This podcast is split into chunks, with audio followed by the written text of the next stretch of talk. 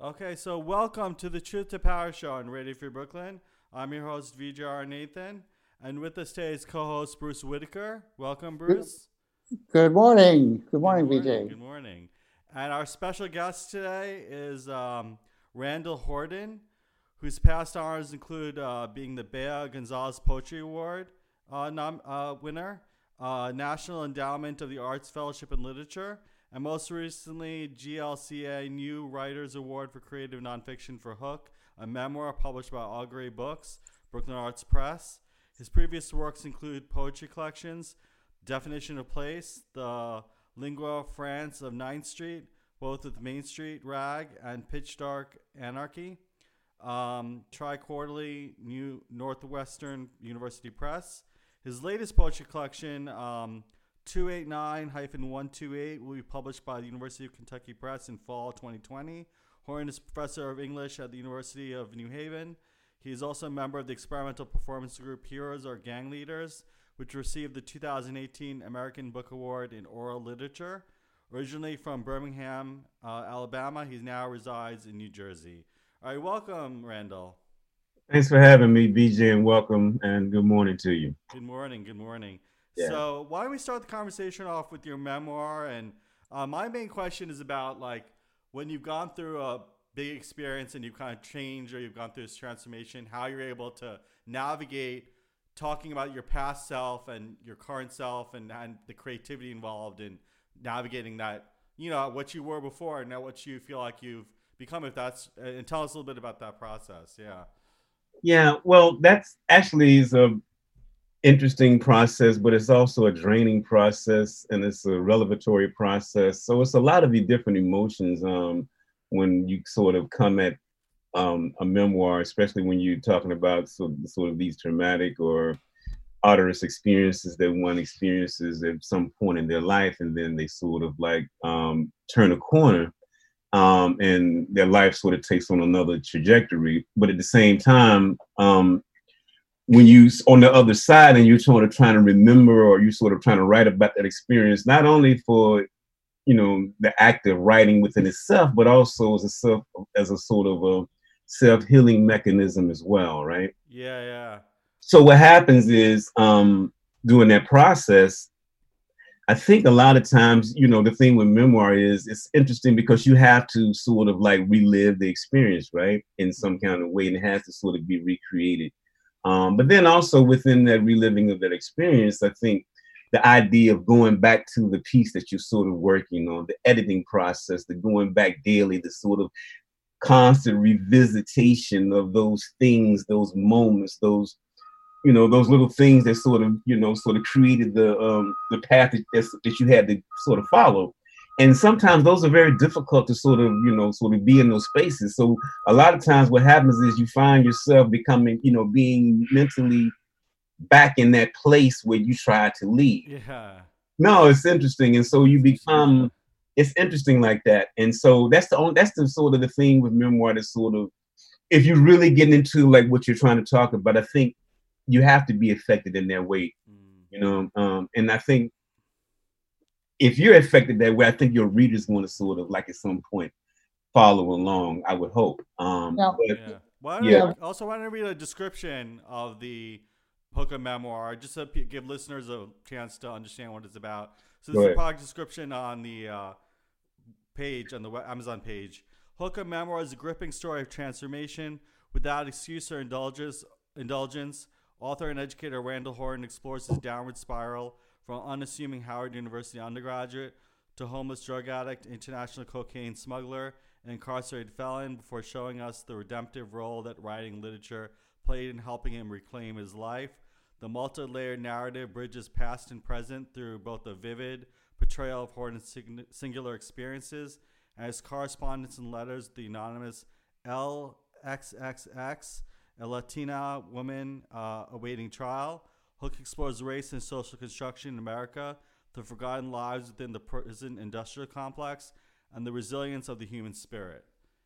Does that really capture? Do you feel like that captures what the what your intention was, or is there anything you'd like to add to that description? No, I think it actually it sort of definitely captures everything because all of the things that have been and done. Um, yeah, I don't think it's sort of hyperbole. If anything, I think a lot of stuff was left out. Yeah, of course. to be honest with you. Get a sense So, of it, yeah. Yeah, I mean, Yeah. so so yeah, there is this sort of uh, multi-layered narrative, and then there's it's so it, it's, it's an epistolary form, and so what you have is a, Mm, a correspondence of letters that goes back and forth between me and this woman that's incarcerated in Brooklyn, um, in the in the Brooklyn BM was it BMC BMCDC uh, the Brooklyn um, Federal Holding Center in Brooklyn, right? Um, and so she's she's there waiting trial on on on, on some uh, some charges, and so what happens is we we develop a a, cor- a letter correspondence um, going back and forth that talks about our lives, how they intersect in terms of um,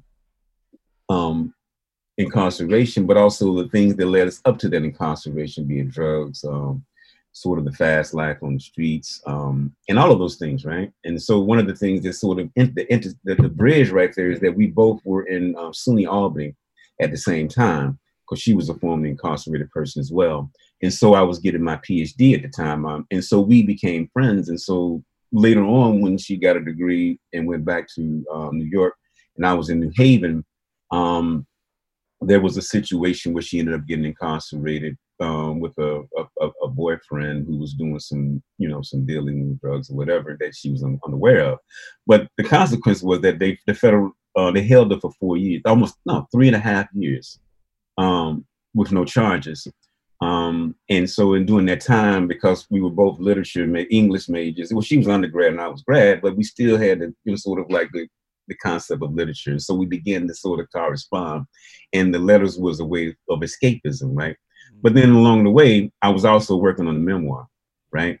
And so the memoir became part of that whole thing. And so what you had is present tenses, the epistolaries, and then in past tense or the flashbacks become sort of the things that we talk about. Um, you know, unassuming college person that sort of gets hooked up with drugs and then goes on this sort of international escapade, you know, Bahamas and South America, and then becomes homeless and you know, goes through the whole gamut of things and then goes in incarceration and then tries to come back on the other side. So that's exactly what it is. Yeah. I was going to ask, as you were working on this memoir and going back to that time and uh, looking back on it, what sorts of discoveries were there for you? And um, in in the, in when did you know it was time to go back and, and relive that through this memoir process? Well, I always knew that I, I, I needed time to sort of distance myself between what had happened and then writing about it. You know what I mean? Um, and I think after I really wrote the first central piece um, that sort of will become sort of like the nexus of the memoir, I wrote a piece called "Father, Forgive Me." I was because I was always trying to. So what?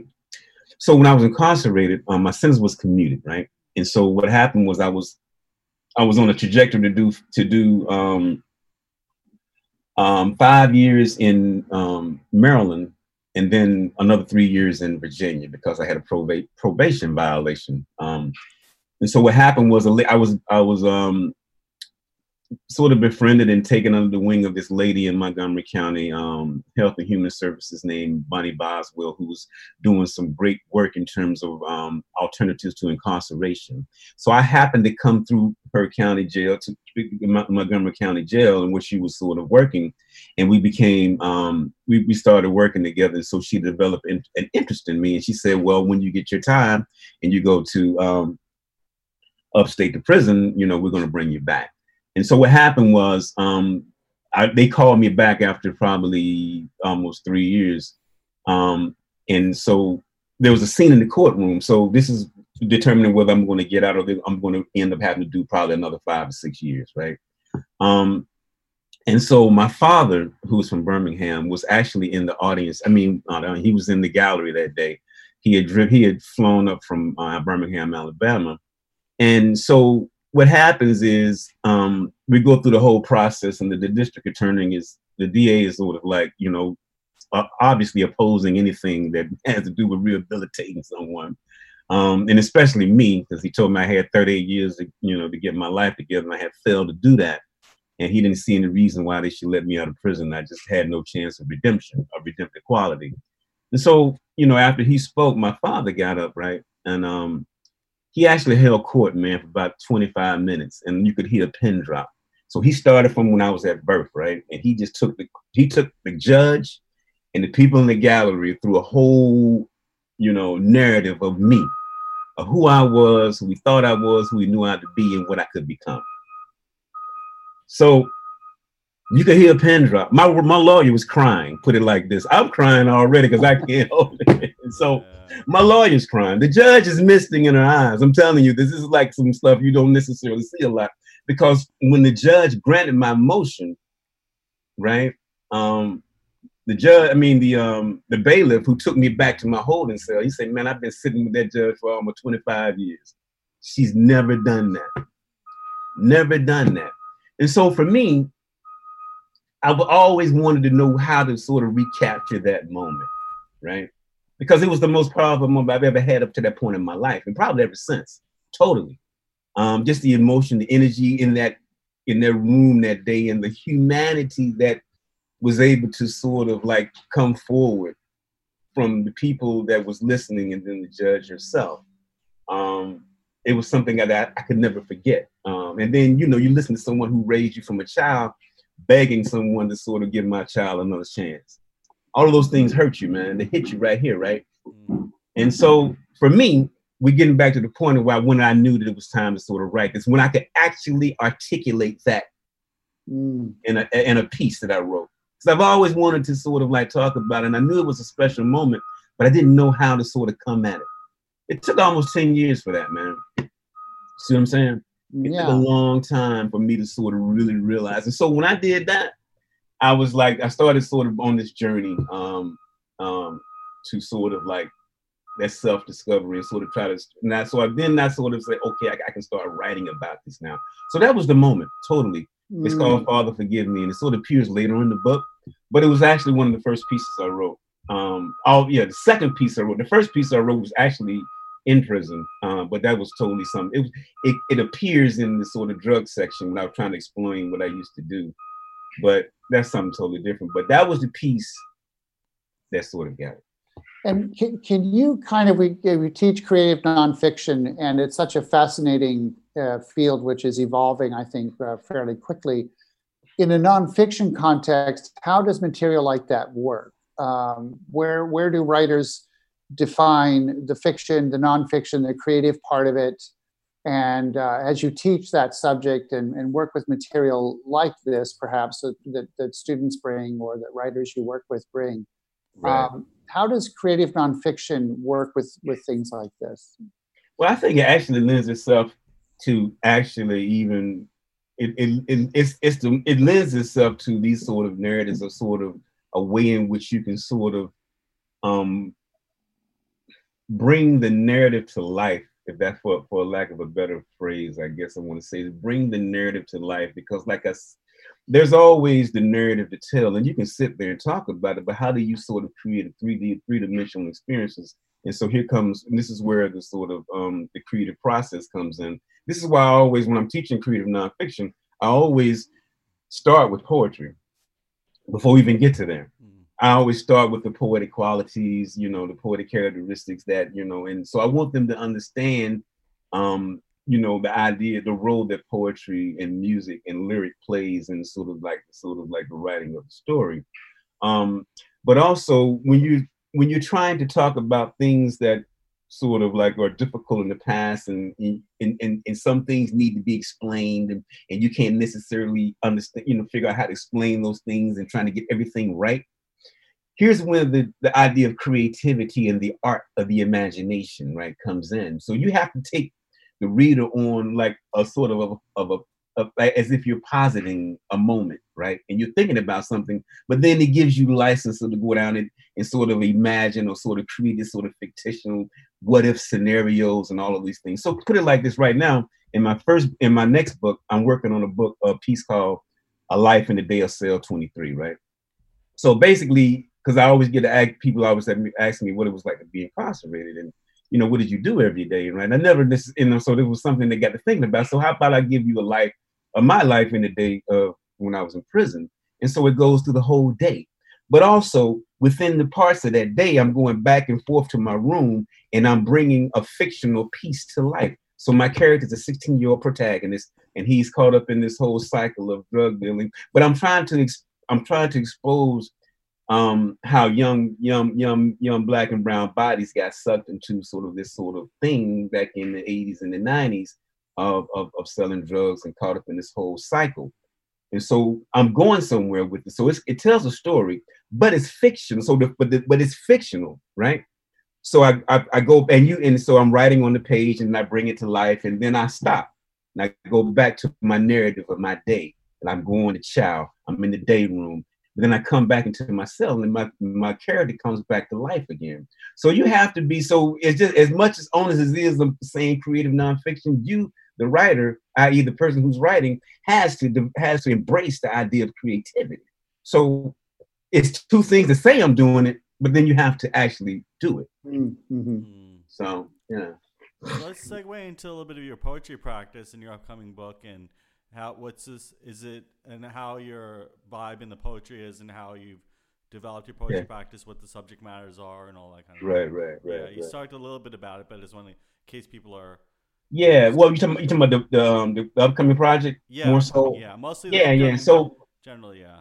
Yeah, I mean, so it's actually been a sort of a process too. I think as poets, which we, we hopefully you you know you learn from one book to the next, and I think um I, every book that I was writing sort of like positioned me to write this book, uh, especially the one Pitch Dark Anarchy, which was 2013.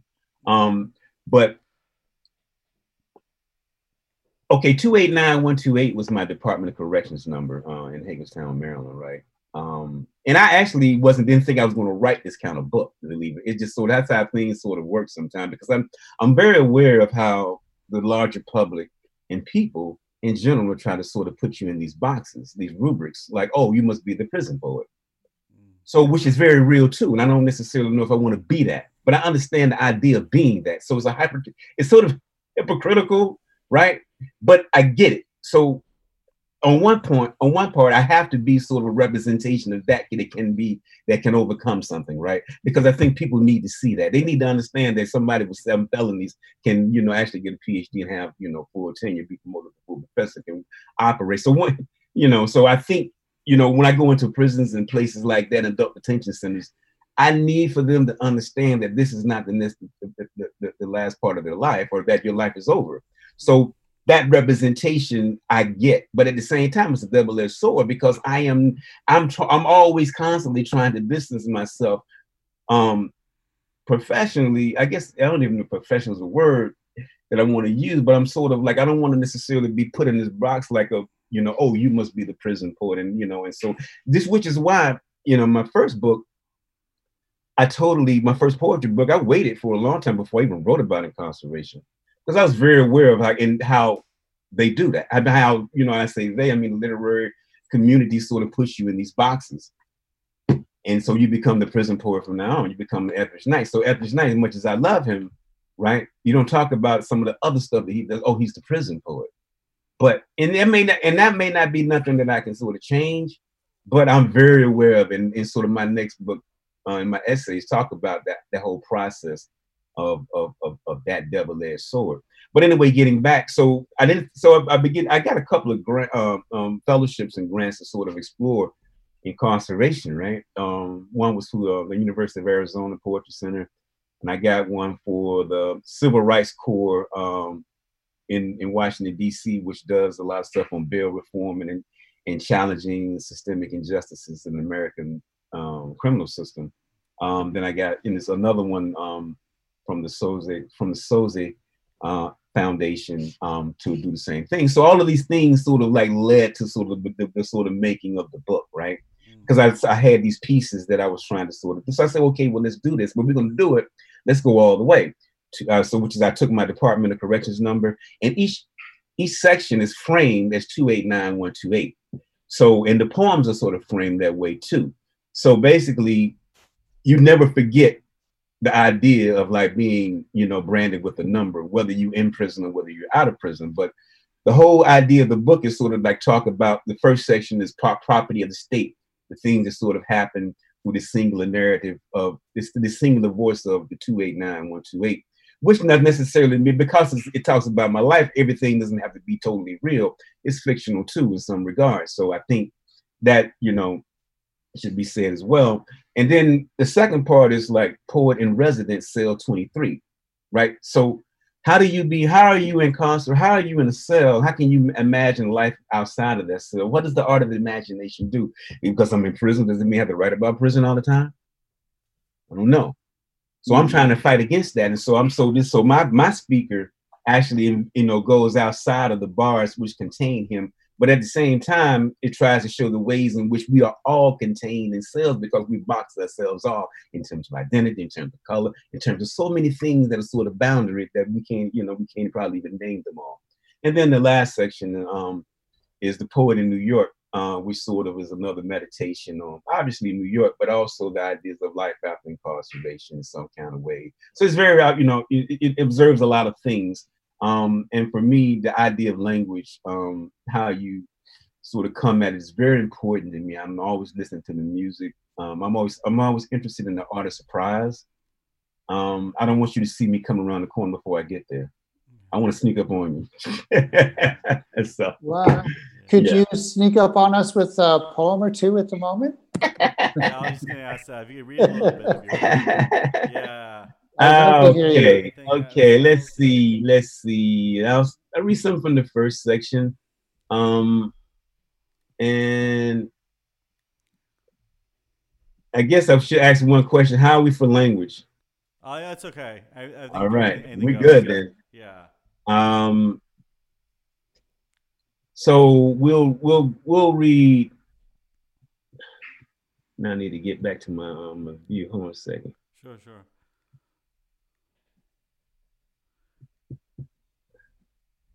Oh, here we go. So this one's from the new book or from the Yeah, this yeah, this is from the this is from the new book. I read a um a piece from it. Um I, I can I can actually read your short section from the uh the new work that we're shopping right now, my agent. Um yeah. And, um and you can see sort of what I'm when I say that I don't necessarily try to distinguish between poetry and prose a lot of times. Um okay, here we go. Um and this one is called um, from the first section. It's called "Don't Trust the Process." So it's two eight nine one two eight. Don't trust the process. Wait and waiting and wait. Naked stand before God. You are now quite invisible. Will not materialize through iron nor the ignorant. Nothing changes. Nothing. Intake property. Medical sees a piece of humanity. Each destination, a moral point converging toward a cell hidden in the open by a lie no one actually believes unless given a grand tour via hands cuffed to unbreakable plastic behind the back pool taut. No money, no phone call, no bail. Product for expenditure or process as prosecution for the good of the people.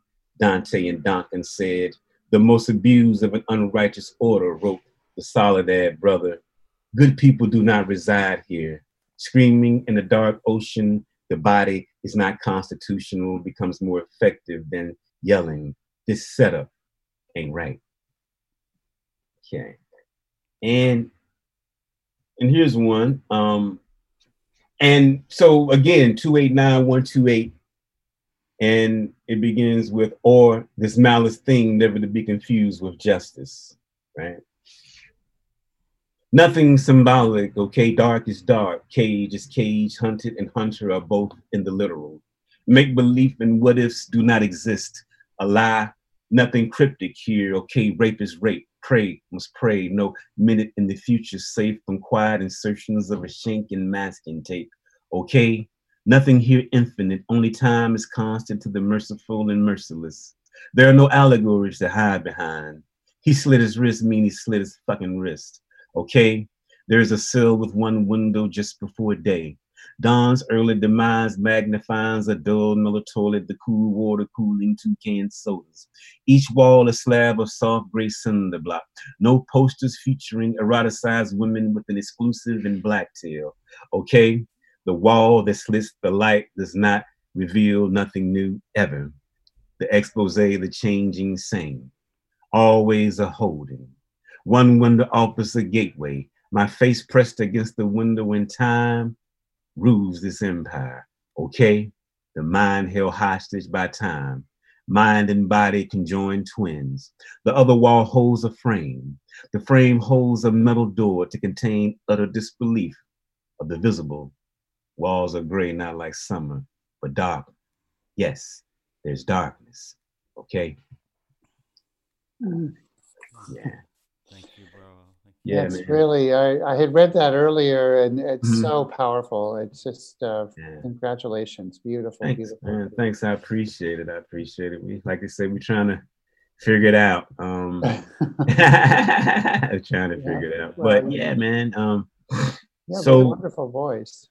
Yeah, it's interesting man. because I think also when you think about one of our pre-interview questions is about um, what are you most passionate in your life, what topics you talk about, the language aspect, Mhm. and um, I think he wrote here always going against the dominant narrative that erase you rather than see you. And I think it's so important to remember in poetry we're, we're trying to define. Tell us a little bit more about how, like you know, in language, how you know how you craft it in a way that makes certain things seen and certain things you know uh, being able to see the you and what is that you know what does that really mean? Uh, how does how does- right, I guess I, I think the, the, the bigger thing is like I think you told me I think one of the questions you asked what is the unpopular belief or a, a popular yeah yeah. attitude? And it's and I and I said like I'm not as I'm not as in, as in love with the eye as some people might think I would I am or would want me to be if that's the way to put it. And it's not that I'm not and I tried to clarify this of course. Like it's not I'm not against using the eye but I think you have to be very careful when you begin to talking about yourself that you you have to bring everything else with you Mm, to the poem too. Besides the eye your narrative necessarily can be enough but don't ever think that it's enough yeah. right? So that's my thing, and I think um, for me, I'm very careful about those things when I'm coming to the poem. See, I my or the eye, my per, my eye, which I bracket like I'm talking about the eye, my eye. Um, I think that's the last piece of the poem a lot of times, even if I'm starting from a narrative place, but I'm thinking about everything else. And and so when I'm coming back to the poem, then I have to insert myself or have or if I'm doing that, I think I need to sort of like understand what it is that I'm talking about first. And that way I get a I can give you a better experience. Mm, Now, that's just for me, you know what I mean? And so I can read other people's and other people can do other things, and I'm just fine with that. And I think I think for me, just a personal choice um, of of always sort of going, you know, like I'm my mama like to tell the story like I'm a premature babe. I came in at seven months, so I'm never like I'm always moving, like I'm. I'm always trying to go somewhere. Um, and so I think at some point um, I became interested by the idea of what language could do. Um, and how can I sort of like um, change from book to book. Like I don't want to write the same book five times. So that too. Um, and so how do I continue to sort of push myself to, to, to, to sort of be the best I can be in terms of that? And so for me, there's a lot of things that go into like how I'm sort of talking about myself or the I or the you. I'm very aware of those things. That's when I, I guess that's the but the bigger problem is I don't want you to take I, I don't I I warn and caution, you know, writers to taking that for granted, like, oh, this is just where I'm going, and this is just how you're supposed to take this. I think a little bit more needs can go into that sometimes, and I think we can get lackadaisical in thinking that because I'm telling that this is my truth, that's all I need to do. I don't know. But for me, I think it's a little different. Well, other poets may be different, and so I have to respect everybody for what they do. But for me, I can. I'm always never sort of satisfied, um, and I'm always trying to figure out how can I sort of rethink the language that I'm sort of doing. So, and what I'm talking about, and how can I, you know, make that language sort of, you know, create other illusions, other images. So I'm very interested in what I call ghost enjambment too, which is sort of like this way in which we look at, you know, the, the line integrity of the lines. And so I want my lines, I want my lines to be able to hold their own integrity, but I want them to give you a false sense of that integrity as they go to the next line or as they relate to what came before. So there's one of these, this was like this multiple way of like reading or looking at the poem or the or the message. So there's a lot of messages within that Mm. single message. So also, what I'm getting I know. what you're saying is also that, and tell me if, if this kind of what I'm hearing is that um, it's not just about you in the sense that we have the I in the poem, the speaker in the poem, and then we have your truth, and then we have also the structures and the institutions and the so- sociological movements that are happening around you. Right. I think. Do you like to call attention to those structures? Yes. And, and what extent is that? Like, it's less important about you as much as important about the people. You know, Exactly. people that are. That's, you know, that's- yeah, yeah, that's that's exactly what I'm getting getting at. Yeah, that's a good way to sum okay, it up. yeah. Yeah, All yeah, good, yeah. good. I'd like to go to your comment about erasure and about uh, making people seen and how language can be a tool to help someone be seen. And I think it has something to do with this idea of the narrative eye as well, um, Mhm. of, of how much you engage, what tools you can use to engage and be seen. Right, and that's as well, and that's what I'm saying. So I call, it, like I said, I, I, I've never, I don't know what other people call it, but I wrote an essay a while back and talked about this with ghost and jam sort of a fool's goal, or sort of a, a way to sort of keep the reader engaged.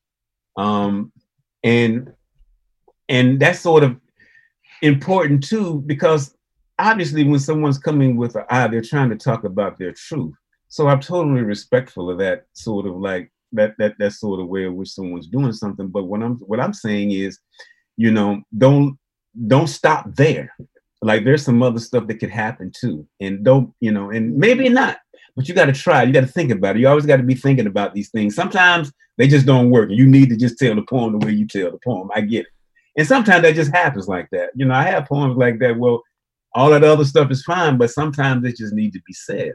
But in the context of a manuscript or a collection, you definitely want to have that variety, and you want to let you know you want to take your reader on many journeys instead of like this one specific journey if you can. I mean, that's my that's my belief, you know. So, um, yeah, I don't know if I answered that question totally, but Well, I, what what I hear is that sometimes uh, using an eye and having that uh, that strong voice of the eye can also create a barrier between the speaker and the audience. right, Whereas if you pull back and you have more of a narrative voice or you use second person, that Yeah. can be more open to the audience experiencing it rather than blocking off and saying, "Oh, that's what Randall went through. Randall's talking." yeah, that's him. I can listen, and if I'm interested, I'll get engaged. But Right, it's not and ever going to be about me. Whereas yeah. something more open, oh wow, that is a share. You know, there is a share. I think I might steal that. I think you took it right out of my Oh, sorry. I, you said it. I just I did. right. You just I heard. articulated it. Yeah, I mean, no, that's totally it. I think you know you hit the nail on the head. I think you know you got to invite other people into it, like Yeah. totally. And if you don't, then you risk you risk that sort of distance, right? Mhm. And you don't necessarily want that because it's our is already a hard sell enough. You want to definitely create that with the reader. And I would think that the reader, you know, that's by picking up a book of poetry a lot of times, under, maybe understands or thinks about that. But what about the one who doesn't, who's just coming to that? And Mhm. they were like, well, I don't know. He's not talking about me. He's talking about his stuff. Maybe it's interesting and maybe it's not. But if he includes these other things where I can sort of like maybe engage in that, then we got another thing going. So It's yeah, interesting because the question I gave was about um, what does the personal political mean to you, or what does truth to power mean to you. You seemed in your answer a little resistant to the idea that these are meaningful phrases, which is fine. But I'd Yeah. like to explore a little bit more about. yeah. I guess I'm a little more like uh, so. It all comes to me, I guess, from the beginning with like people like um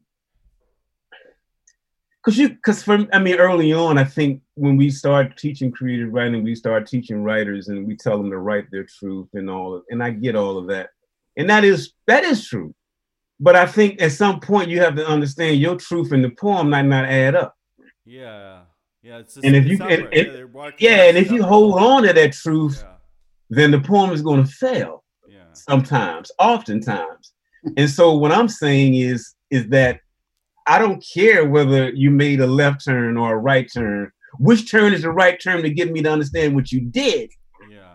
you see what i'm saying and so i think a lot of times i see this in, in beginning writers who still trying to figure it out a lot of times like i just got to tell it the way it happened if not then i just can't write it and i think that's sort of like i don't i don't necessarily agree with that i think um i think and it goes back to the creative nonfiction, but this is poetry. This is a whole different. This is this is a whole different thing right here. And how do you sort of attack that? So truth, the power, there is truth, and there is power. I get all that, but I'm just saying if you write with that and you like this is my total truth and I can't get and I can't bend to that, then I think you're making a you that's a that's a dangerous path to go down because you're missing the moments when you can really make more out of it. It just goes back to your point, like because you can learn more from fiction than you can reality. And if not, and if this this moment in time hasn't taught you that enough, because I feel like I'm in a fictional movie and the writer hasn't figured out the ending yet. yeah, I'd love to explore that. You're you're teaching at uh, New Haven University. University of New Haven, yeah. Coming to the uh, the end of a semester, how is it? How are the students doing? How are you doing? How is this transition working out? And what is what does the uh, intermediate future look like? Well, that's a whole lot. I mean, I'll just start with how me and the students are doing. I mean, I can't. And here's the, the thing. I think it, it, it caught us off. You know, all of a sudden we were in class and then we're not. Um, and then uh, each student has every student is different. Some were in the dorms; they had to leave. Some had to find safer housing. Some had to find, you know, uh, sort of um, different way to sort of like get online. Some of them had internet issues. There was a whole. Some people had family members had COVID or was going through that. I mean, I had one student in um that was in Puerto Rico. You know, like a grandmother, a grand, uh, a mom, and so she's and so they're dealing with all of that. And then there's the coursework which had to move online, right? And so the first two or three weeks, man, you know, it's like everybody's trying to get their head on. Um, and we as teachers, um, and so this is the thing students don't, you know, I had to, re- I had to sort of reiterate to my students, like, I'm not, you're not experiencing this alone. Like I am with, I am in this too, and I don't want to seem like I'm sort of like greater than something. So we're we're going to do this together. And so I, un, I'm going to understand and meet you wherever I got to meet you in order for us to get through this semester, right? Because you didn't sign up for this, and I get it. But at the same time, you didn't sign up to sort of fail the class. Um, and so I became what for me it became a, so it, it, has become until the my grades are in an idea of like taking the students and sort of pushing them and having them get certain stuff and become even more creative with how I deliver, how I accept assignments from them, the type of assignments I accept, and whether they're going to learn. And if that means I have to go Zoom conferences one on one and we have to talk and we have to talk things out about. This. So there's a whole. That's why I say I become more busier now than I have when I think when I was teaching because all of these things having pay having to pay attention to the student, you know, really takes a toll. So um, with that said, they're trying to sort of get through the semester, and um, for some, they just opted for a pass-fail grade, which sort of you know they can pass or fail in some. You know, I wanted all of them to sort of like try to push it out and get a grade, so and get a you know you know A or B or something like that, even a C, however that works, because a lot of them sort of went dark, and like you didn't hear from them for a minute, right? So and so we have to contact students, hey, are you okay? What you need? You know, and some are constantly emailing about, man, I'm, you know, Dr. Horton, I'm sorry, you know, I'm going through this. And what, what am I going I'm not going to be a heart, you know, I'm not going to be that, I'm not going to be that teacher who's sort of like still holding on to this rigid, you know, thing while we're online in the middle of a pandemic, which happens. So I just I didn't want to do that. So my my thing is my you know I just sent an email this morning. I told my students if you got anything else to give me, grades are due tomorrow, literally, before I submit them. Like I need everything. I want, I'm giving you every opportunity to sort of like do what you need to do. Because I could have stopped this on May 8th when the, the last day of class. Why?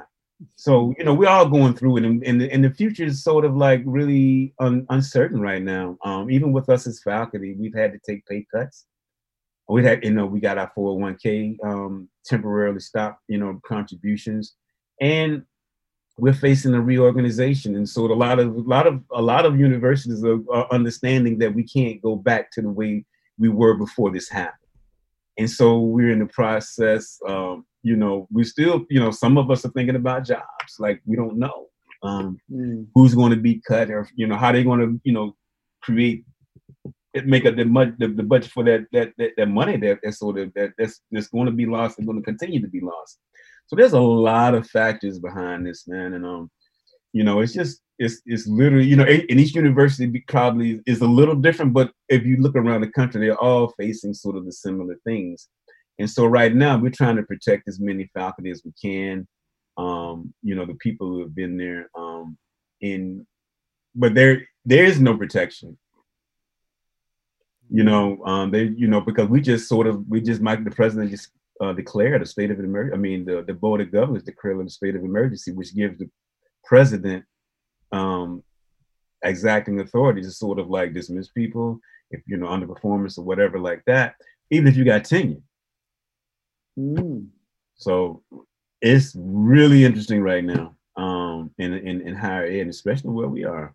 So we're really facing an un, un, un, un, uncertain future, but we're planning for scenarios in which we we can envision being online. You know, but we don't know how the students are going to react. We don't know if they're going to come back. We don't know how they're feeling. We don't know if incoming students are going to come now or they want to defer for a year. So there's a lot of things. So incoming students are probably going to defer more than um, those juniors and seniors who want to sort of finish and because they understand that at some point they're going to have to get out here in the world. So it becomes very interesting. And so you can't necessarily say anything until the first day of class. We can ready to open up summer session soon. I think they're going to open Connecticut up. Uh, you know, we're going to have to have all of the, you know, the PPEs in place, the testing in place, the spacing in place. Um, we're not sure how we're going to even do, you know, like we're going to do many semesters in terms of we have different. So you know, have different people come in and then other people come in, and then you know that way the dorms can be spaced out and we can have these spaces. So there's a multitude of scenarios that are like mm. happening right now, and we can't grab our hand on one of them to say this is where I'm going to be. Oh my God! Just sitting with uncertainty and trying to figure out day by day what's. Yeah, you know, first of all, you want to do, you still have a job. Yeah. But then you got to plan on some stuff, you know. Exactly, I, I don't, you know, we, you know, it's, you know, they, they, they, you know, they at one time they said tenure was, you know, was a, like the one thing, but this is the one thing that's sort of like I don't know. But Yeah, to be fair, yeah. um, they're saying that they don't want to, you know, it's just it's just a poli- it's, it's an interesting thing. that you know, maybe underperforming faculty or something like that. But there's some there's some ways in which the president wants to cut that he can't do, he couldn't do unless they declared that. Yeah. And so we're trying to work together as a university to eat to make to make it work. So we just he just offered a early retirement. We see how many people take that. There's some other things that we're trying to do, um, and so we'll see as it gets closer um, to the time when you have to make some hard decisions. You know, Also, I think this speaks to is uh, one of the answers you gave was about the question was what essential truth do you believe um, is undervalued by society? And you say the truth is we never look, look close enough to uh, see we're pulling the strings to our actions that isms prevail in society. You know, these belief structures are prevailing rather Yeah, than yeah. Seeing what's out there. I'd like you to expand on that a little bit more. Yeah. Like, uh, what do you that think? could be dangerous. in- in- in relationship with you're talking about like this whole pandemic, how we're almost getting blinded by ideology. I think. Do you agree? right? No, and that's part of it Yeah, as well. We're getting by, by, by the ideologies of the left or right and in between. Yeah, exactly. Um, exactly. Yeah, we should be seeing the reality of the situation. Right. is and i think and i think and i think i was i was talking about that sometimes um when we talk about the literary community and the structures that's in place to sort of praise or you know. So i have to be careful because i think a lot of times when i so when we talk about these things people think that i'm tending to sort of like dismissing something or missing some dismissing someone which i'm totally not. I'm just saying look at the structures and it's in place and you know in terms of different awards and different you know judges and different things Yeah, they're biased. I mean, I, we could. That's that's a whole other conversation that we could probably have totally. Yeah. But it's it's it's a it's a reality that if you're—if you got two eyes, sometime and you got to have a brain, you can sort of think. Yeah. And that's why I say about sometimes there's certain things that that offer sort of gratitude and sort of recognition, but they come with a sort of a price or sort of with a stamp of like this is this and this is that and this is perpetuating this ideology and this ideology and that ideology, which is fine sometimes. But I think we as writers, because you know, every you know, we as writers have to understand what it is that we're trying to do and not get caught up and believe all of that. That's the mm-hmm. bigger thing because all of us want praise and all and you know recognition for our work.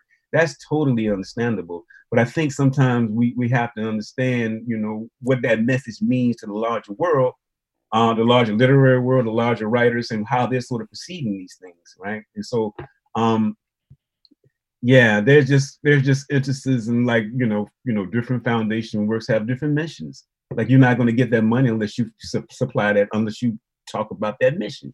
Yeah. I mean, that's I get it, but I'm saying you have to understand what that is as it goes, you know, in sort of like the history of that, in terms of things that have sort of happened, and sort of like a sort of study about this sort of structure in society, this sort of structure in society, or how people sort of move in this direction or that direction. And I'm not a, you know, conspiracy theorist or anything like that. I just like that. I just, I'm just like my grandma. I just have common sense. So um, that's sort of what I mean by that. You know, um, that idea of like being understand who pulls the strings um, and who's giving the money and why they're giving it and it's okay to take. I mean, it's okay to sort of be a part of that and be celebrated. But I think sometimes, you know, you can get caught up in that, and then you lose your way a little bit in in in, in terms of what you which why you started out with this this whole journey of writing, right? Why did you how did you know why was that? And so I've seen that happen. I mean, you know, I just have. So, and I've seen situations where I can't probably I would I would never disclose. Yeah. But I just know too much, man. You know, back channel I've heard about so much stuff that would make your head spin about different things. Um, you know, wars, grants, all of these things. Like there's there's some narratives going on, man. I mean, so I didn't ask for them; they just came to me. Yeah. But are they? You know, should I ignore them if I know them to be true? That's what I say for that, man. I'm not trying to be cryptic, but at the same time, to sort of really go down that road, I got to put people on blast, and I'm not trying to put on blast. So yeah. that's what I'm saying with that as well. I'm just saying, just be, just understand, you know, the structure in which we work, and when you see stuff pointed at, you know, presented to you, think about it. Think about it, and it could be nothing, but it could be sort of like an ideology or sort of a mission, and that mission could be fine. But I think you need to understand that. So that's yeah, I agree, and I think that a lot of times, you know, people are hesitant. I mean, there's different fences. At least for me personally, in my journey, sometimes I feel like, oh, you know, I have to focus on myself, my own development, all that kind of thing. I don't think about the structures as much, but it's important to, like, I'm almost like there's a fear of calling out structures. There's a fear of, you know, right. kind of like, will I be targeted? Will I be you know, it's kind of well, that's part of what I do because I mean, I don't yeah. care, yeah. And, and, I do care, but I don't because I mean, I'm, I'm, always like, for me, I should never even been in this position. I should, you know, I, I was supposed to do my time and get out of prison and probably go back. Mm-hmm. So for me, it's like every day is sort of like a gift, yeah. and I feel like you know, um, I feel like, yeah, I mean, like I've al- I'm already in a place where I'm, you know, I, I never thought I would be. So I'm okay. Like every day is a blessing for me, man. Um, and I'm not trying to call anybody and be that person, but I do think getting back to poetry and sort of like so if you look at 2829128 the last section is totally about calling out structures you know what i'm saying? Yeah. so totally yeah, yeah, in a lot of ways sort of beware the band leader. There's a play there's a there's a poem in there called beware the band leader um and, it's a, and, and it just talks about the ways in which you know someone you know you have to beware of those that those who are rallying the troops or whatever so there's so I, I use it in that moment, but I'm not going to sort of like be you know I'm I'm very I try to be very empathetic in in the way I do these things, but I'm not going to shy away from them. I think yeah, of course, you know, course, yeah. I don't know. It may be yeah. yeah. Go ahead. I just want to quickly do a couple of shout outs. You're listening to Radio Free Brooklyn, independent listener supported radio, the Truth to Power show on Radio Free Brooklyn. Um, thank you for listening. Uh, if you'd like to listen to RFB when you're not in front of your computer, if you are listening in front of your computer, Please consider downloading our free mobile apps for iPhone and Android, available in the App Store for iPhone or Google Play Store for Android. Um, be sure to subscribe to our monthly newsletter for the latest news about news programming, upcoming RFB events. You can sign up at radiofreebrooklyn.org slash newsletter. And then also, um, you know, we understand that COVID-19 is, dis- is uh, disrupting everyone's lives right now. Radio Brooklyn is no exception. We want you to know that we have made every effort to make sure the health and well being of our host staff and community at large. We closed both the studios and canceled our live events, but our hosts are still doing their best to continue bringing new original programming by broadcasting live from home. That's what we're doing. And pre recording from their home studios or by selecting the best breed broadcasts from the past shows. With our revenue stream evaporated, we need your help. We realize that you may be hurting too, but you can afford a small donation, which will go a long way towards helping us stay on air these are ways you can help. First, you can go to the one-time donation or monthly pledge at radiofreebrooklyn.org slash donate. There you'll find some great t-shirts, mugs, and other swag. Um, we can also use your phone to RFB Give 5. That's number 5 to 44321. Uh, it only takes a moment. and you'll be able to use your digital wallet for your donation. Finally, if you shop on Amazon, you can go to amazon.com slash smile and register Radio Free Brooklyn as the nonprofit of your choice to support. What you, when you do, a percentage of your sales will go to RFB to cost you nothing. No is too big or small. Whatever you can afford will make a huge difference. We thank you at the bottom of our hearts and wish all listeners health and happiness as we weather the storm together. Um, I also wanted to talk a little bit about uh, your music, um, your music, your avant-garde jazz group, uh, and then we'll try to listen to a little bit of the song uh, from. Uh, tell us a little bit about Heroes Are Gang Leaders, and um, the name of the album again. The name of the, the album is uh, "Artificial Happiness Button," um, and um, it, it this is our comes off of the our um, Amiri Baraka Sessions project, um, which um, actually received the best vocals, jazz vocals for NPR. Um, and so with this new collection, uh, this new this new album, rather, excuse me, um, you have a collection of musicians and poets that sort of like trying to expand upon the you know the mission in which they were started, and that was sort of to celebrate the work of Amiri Baraka. But then we've sort of taken it to another level in terms of um, um, exploring our own creativity, our own songs, our own chord structures, and things like that. Um, and so, what this what this project does is sort of try to build off all of that, and it came out May twentieth. Um, that's I mean March the twentieth, and so we're kind of proud of it. We were able to. Um, you know, perform some of it. Um, we we just we, before all this happened, we were in Lisbon Portugal. Um, we were able to do a show, um, jazz festival, and we were able to sort of like um, debut some of the some of that music. Um, but yeah, there's a sort of like it's this is sort of a, um, a project that sort of we've been we worked on it probably for about three years. Um, there's a couple of pieces that sort of um, that's always getting around the literary. We're always interested in literary things and um, um, Gertrude Stein, perhaps, Etheridge Knight, Gwendolyn Brooks. So we always sort of like in, infusing like the literary giants in our work, Ntozake Shange. Um, and so um, with that, this is what we're trying to do. I, I don't know if I answered your question, so I want to make sure. Yeah, no, it gives you a little bit of a chance for us to listen to some of the music. Yeah, and we came together. At, at, you know, I just wanted to let the listeners know we came together at Amiri Baraka's funeral.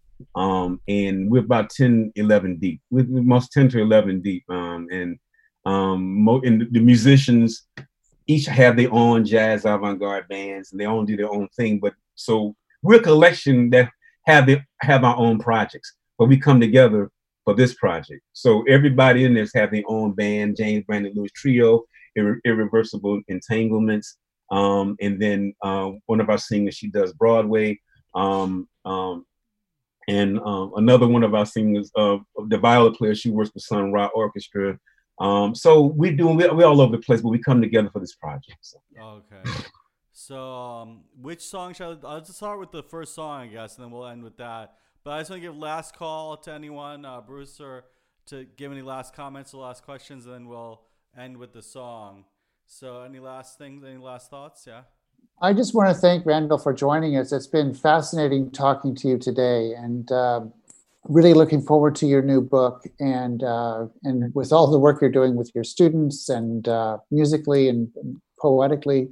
Uh, good luck to you. Thank you so much for today. Thanks, Bruce. And it was very nice talking with you. Nice meeting you, man. Hopefully, we can fellowship again sometime soon. That'd be great. Thank you, yeah. Thank you. Thank you. So this is the Truth to Power Show on Radio Free Brooklyn. We air every Monday at 8 a.m.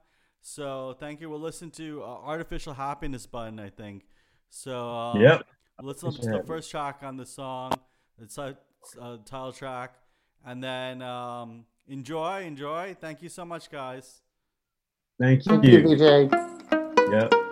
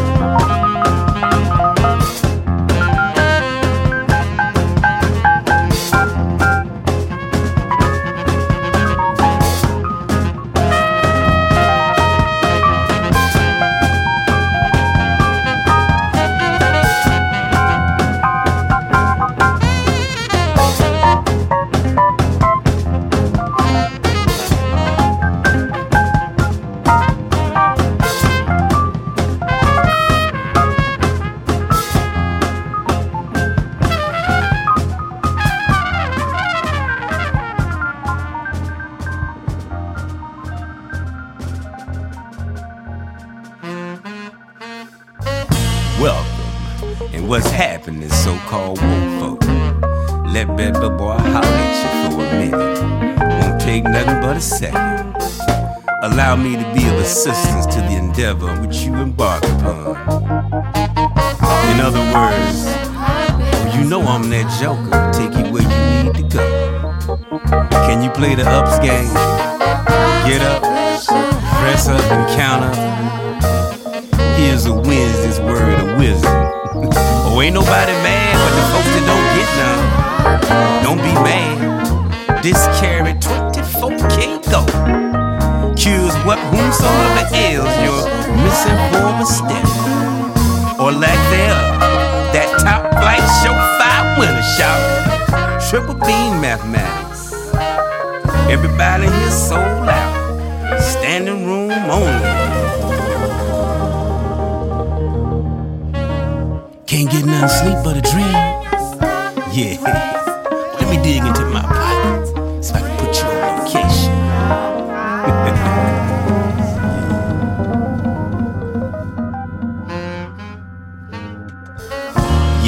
Tell them, teach me how to swim. I can drown with the best of them. Cause every shut I ain't sleep. Both eyes be closed, wide awake. Got that fizzing. Leave you spellbound.